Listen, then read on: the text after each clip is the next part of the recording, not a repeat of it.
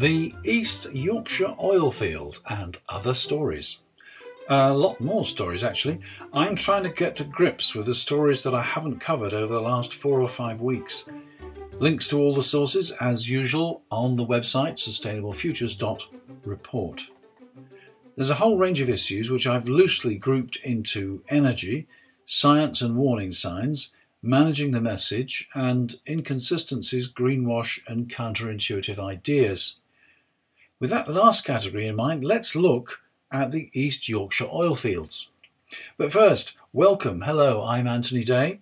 Welcome to the Sustainable Futures Report, recognised as one of the 20 best podcasts about climate change of 2021 by prettyprogressive.com. It's Friday, the 14th of May 2021. A special welcome to all my patrons who help keep this award winning show on the road with a small monthly contribution. If you like the Sustainable Futures Report, why don't you join them? Details at patreon.com slash SFR. P-A-T-R-E-O-N dot com slash SFR. East Yorkshire Oilfield. Yorkshire, yeah, in the northeast of England. The Yorkshire coalfield, no longer exploited, is massive, so it's not surprising that there should be other hydrocarbons like oil and gas to be found there. Rathlin Energy has two wells at West Newton in rural East Yorkshire and now wants to drill another six. You can see a virtual consultation online, but you have to register your name and address before you can get access to the Rathlin website. There's a link to that website on the Sustainable Futures website. East Yorkshire Council has ruled that this expansion, these six new wells, will not require an Environmental Impact Assessment, an EIA. While I'm sure this must be legal, as a member of the Institute of Environmental Management and Assessment, IEMA, I'm surprised, especially as three days after announcing that an EIA would not be needed, the Council declared a climate emergency. Isn't that about cutting emissions, which largely come from burning hydrocarbons. Of course, uh, an EIA is not the only hurdle to the expansion. Planning permission is required, and that is not yet decided. However, assuming the Council gives the go ahead, the plan is to transport 25 tanker loads of hydrocarbons along Yorkshire's country lanes every day for the next 20 years. That's the 20 years during which the government has committed to cutting emissions by 78% by 2035. You know, emissions caused by burning hydrocarbons. By the way, if it all works out, Rathlin Energy have plans for a total of 18 wells here and on nearby sites. How significant is all this? Let's do some sums. I know there's at least one listener who will pull me up if I get them wrong, but I'm just trying to gauge an order of magnitude. A road tanker has a capacity of 36,000 litres. One barrel of oil contains approximately 159 litres, so one tanker equals 226 barrels. The 25 tankers each day will therefore carry 5,660 barrels between them. If you put that into the context of the UK's daily use of about 1.6 million barrels, that's a tiny amount. It's a lot less than 0.5%. It may make sense commercially, but it's environmental nonsense. Producing more fossil fuels is directly contrary to the government's stated net zero carbon objective, and whether West Newton is developed or not will make no difference to the nation's energy security. Of course, one can protest, and there have apparently been some lively sessions at local consultations. There's a link on the Sustainable Futures website to the BBC North East report. Active, non violent protests like blocking roads or locking gates, seen some years ago at the potential fracking site at Kirby Misperton, could be used.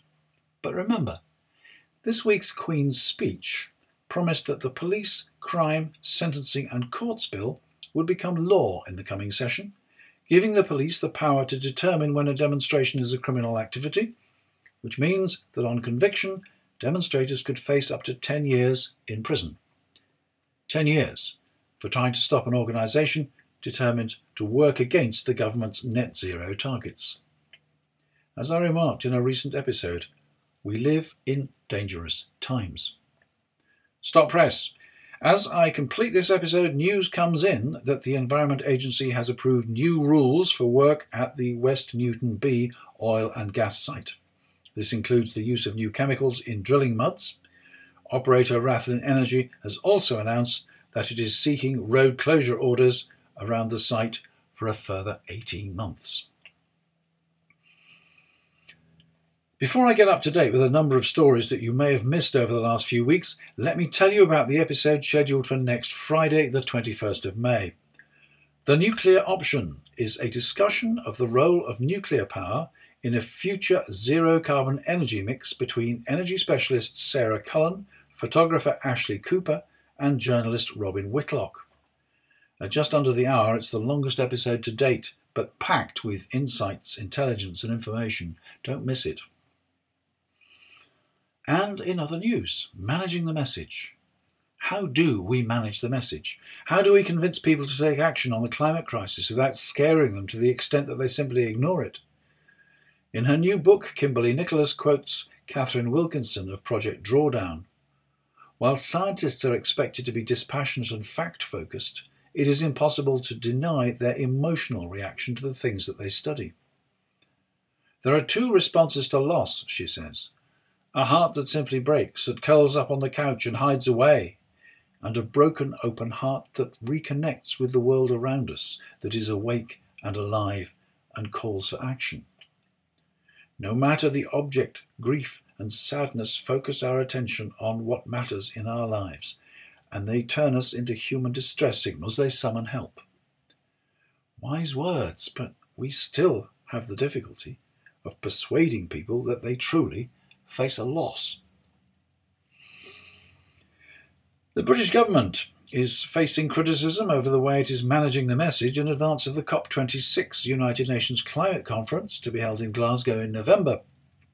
A group of experts, including the former NASA scientist Jim Hansen, the former UK government chief scientist Sir David King, and the economist Professor Jeffrey Sachs, have written to ministers and the Supreme Court about a recent ruling that the government need not take the UK's obligations under the Paris Agreement into account when setting policy, made in a case concerning the proposed expansion of Heathrow Airport. The government has also faced criticism over the approval of a new coal mine, currently on hold, at least until after COP26, for issuing licenses for new oil and gas exploration in the North Sea, and for scrapping the Green Homes Grant, its flagship scheme for home insulation and low carbon heating. The British government has also announced £27 billion of road building schemes. While lawyers for Transport Action Network claim that the strategy is incompatible with climate crisis commitments, government lawyers have argued that the additional net greenhouse gases from the road building are de minimis or too small to be material.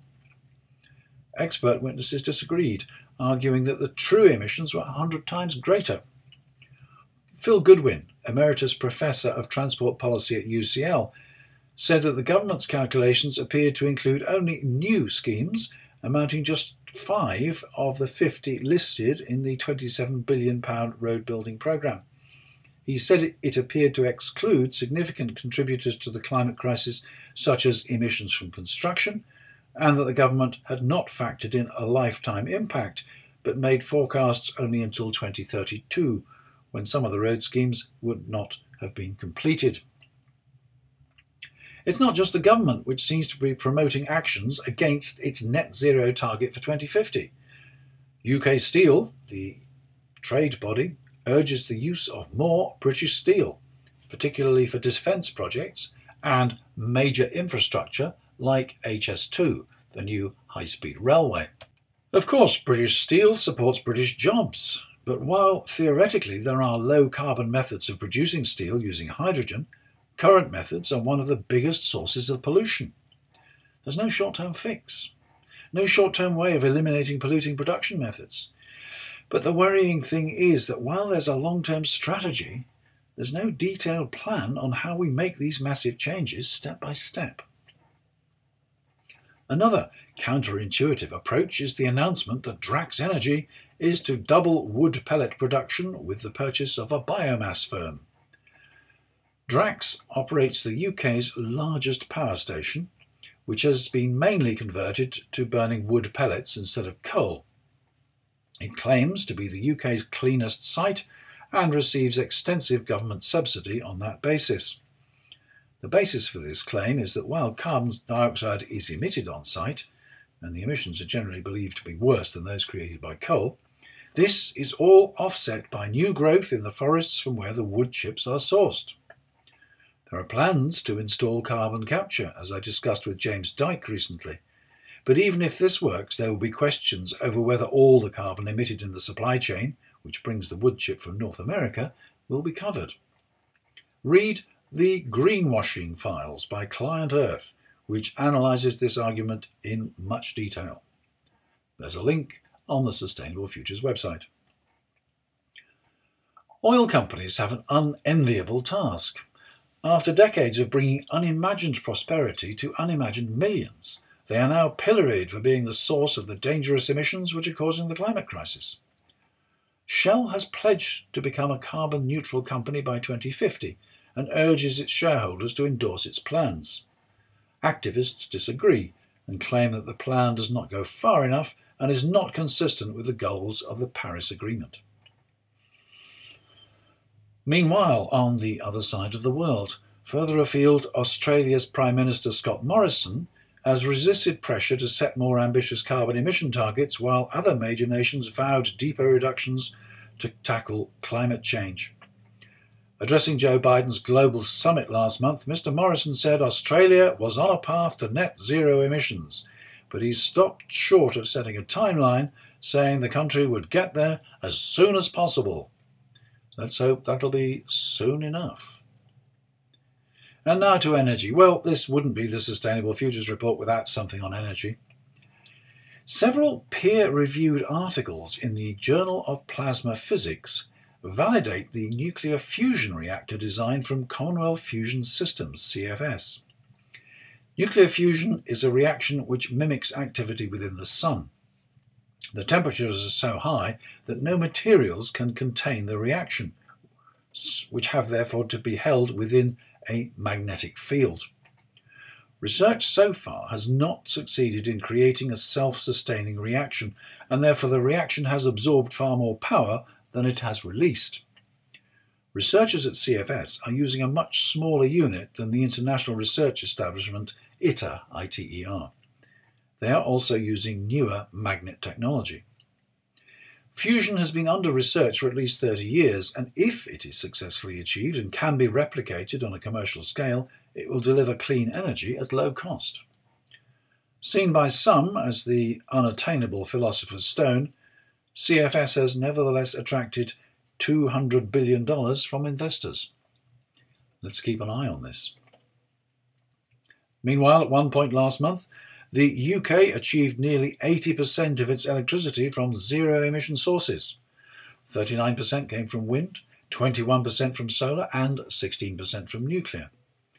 This demonstrates the progress towards emission free electricity, but of course it was helped by favourable weather over a public holiday when demand was relatively low.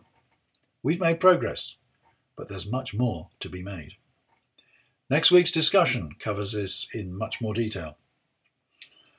China continues to burn coal and to be criticised for being the world's largest polluter. A report from the think tank Transition Zero suggests that if China were to close 588 coal fired power stations, that this would not only have a beneficial effect on emissions, but would save them $1.6 trillion. The report is called Turning the Tanker.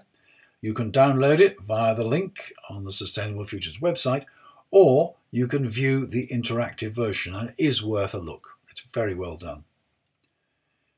In Australia, farmers have been fighting for 13 years to prevent a Chinese company from mining coal in their area. Finally, the company has agreed to withdraw on the payment of $100 million. Farmers are urging a complete ban on oil and gas production in the Liverpool Plains area north of Sydney. We don't want future generations of farmers to have to go through what we've been through, they say. Crossing to the United States, we find the governor of Wyoming threatening to sue any other states which refuse to allow Wyoming coal to be imported. The state is the largest producer of coal in the US, responsible for 40% of the nation's output. I will not waver in my efforts to protect our industries, particularly our coal industry. The use of coal is under assault from all directions, and we have stood firm in our support of it throughout, said Republican Mark Gordon. Don't worry, Mark, there are still some people on your side. UK lenders provided loans and underwriting services worth $30.3 billion to companies that sold or burned coal or provided coal industry services during 2019, according to research by the campaign groups Reclaim Finance and Urgewald. That represented a significant increase compared with the $21.5 billion in financing provided in 2016, the year after the Paris Agreement was signed.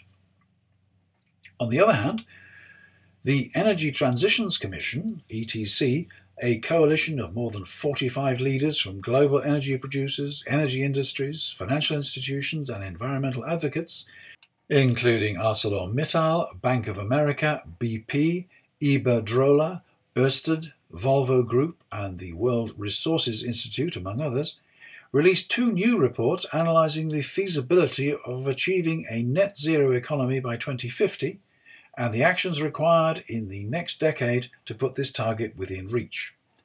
They focus on electricity and hydrogen, no mention of coal.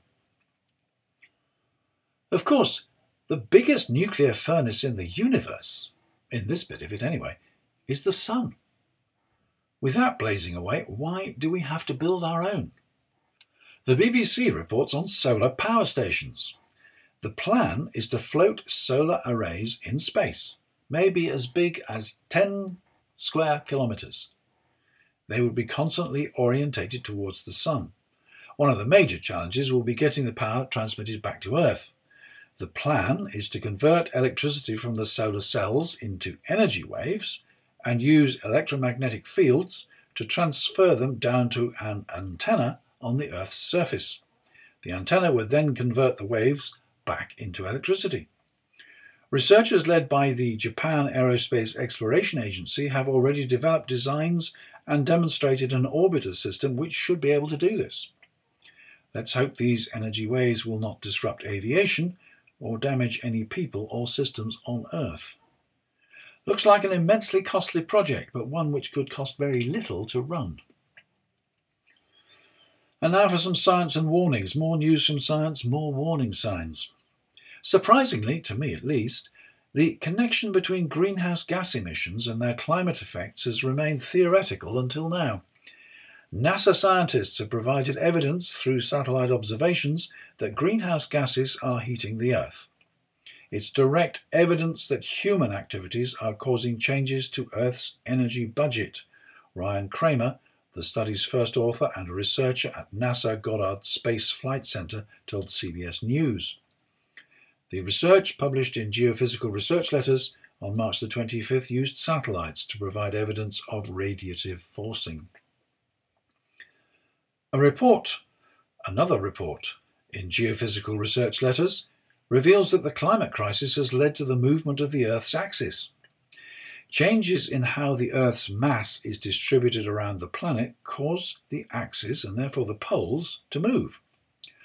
Groundwater is stored under land, but once pumped up for drinking or agriculture, most eventually flows to the sea, redistributing its weight around the world. In the past 50 years, humanity has removed 18 trillion tons of water from deep underground reservoirs without it being replaced. Another significant factor is the melting of the world's glaciers, which has nearly doubled in speed over the past 20 years.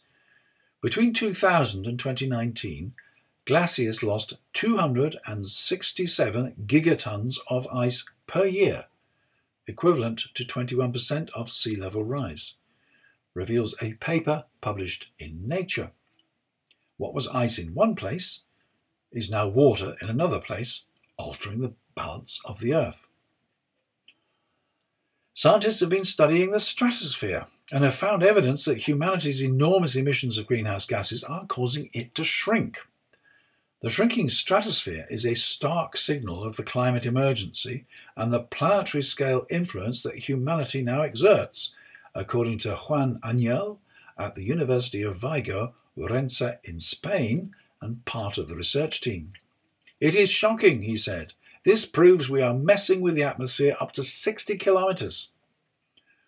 Writing in environmental research letters, the researchers say it may affect satellite trajectories, orbital lifetimes, and retrievals, the propagation of radio waves, and eventually the overall performance of the global positioning system and other space based navigation systems.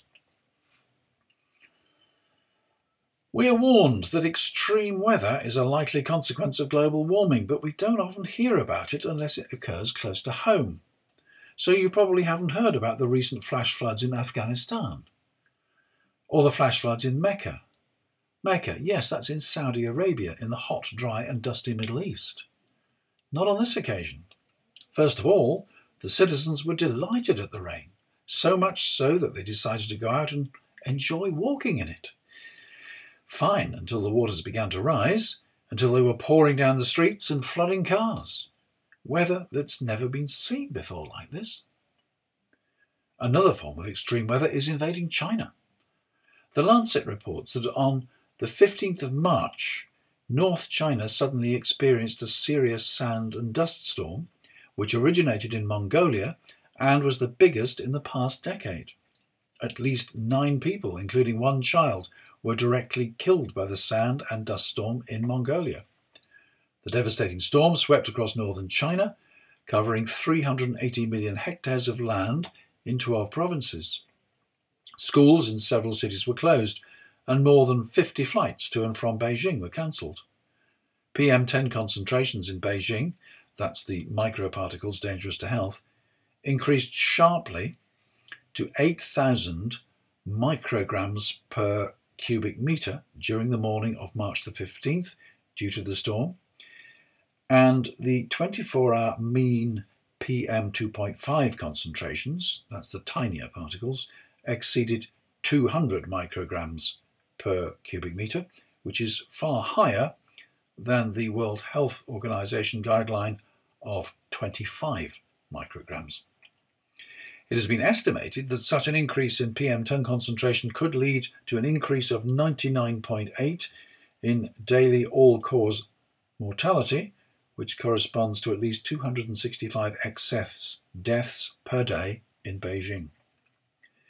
This wave of sand and dust storms is a result of combined effects of dry cyclones from Mongolia and cold air from Siberia. Driven by the prevailing westerlies, dust particles in the deserts of Mongolia were lifted high into the air, travelling downwind from the source areas and depositing in northern China and even South Korea. Sand and dust storms, they say, are strongly related to climate change. It's strange how none of this made the popular press. There's more.